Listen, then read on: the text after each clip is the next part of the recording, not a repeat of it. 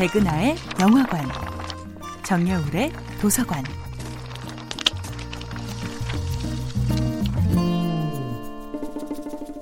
안녕하세요. 여러분과 아름답고 풍요로운 책 이야기를 나누고 있는 작가 정여울입니다.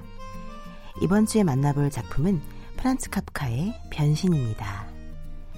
한 권의 책은 우리 안에 얼어붙은 바다를 부수는 도끼가 되어야 한다네. 카프카는 이렇게 말했지요. 정말 카프카의 변신은 도끼가 되고 망치가 되어 얼어붙은 우리의 가슴을 산산조각내는 작품입니다. 그의 책은 큰 고통을 주는 불행처럼 우리가 정말 사랑하는 사람의 죽음처럼 우리가 모든 사람에게서 떠나 숲속으로 추방당한 것처럼 충격적으로 다가옵니다.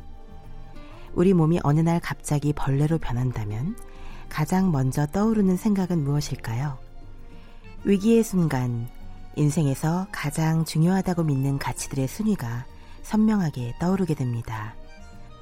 어떤 사람은 일단 변해버린 외모를 은폐하기 위해 최선을 다할 것이고, 어떤 사람은 일단 절망의 탄식부터 시작하겠지요.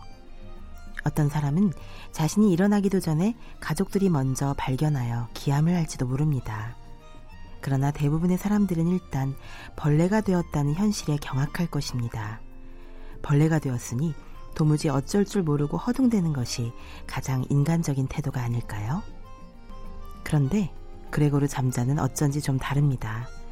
그는 벌레가 된 순간에도 출근을 걱정합니다. 그는 오랜 영업사원 생활을 하면서 단 한 번도 지각조차 해본 적이 없거든요. 그에게 정시 출근은 자긍심의 근원이자 지상 최대의 임무였으며 존재의 증명이었습니다. 그는 거대한 벌레의 몸을 지닌 채로 어떻게 해서든지 출근 기차를 타기 위해 몸부림칩니다. 식구들도 그레고르의 안전보다는 그레고르의 출근을 걱정합니다.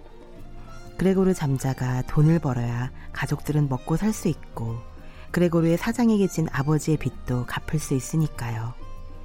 그레고르는 그동안 아버지의 빚만 다 갚으면 자신의 삶은 분명 바뀌리라 믿으며 살아왔습니다. 그는 실질적인 가장의 역할을 떠맡았으면서도 아버지를 여전히 가장으로 모셨고 태어나서 아버지를 한 번도 거역한 적이 없는 것처럼 보입니다.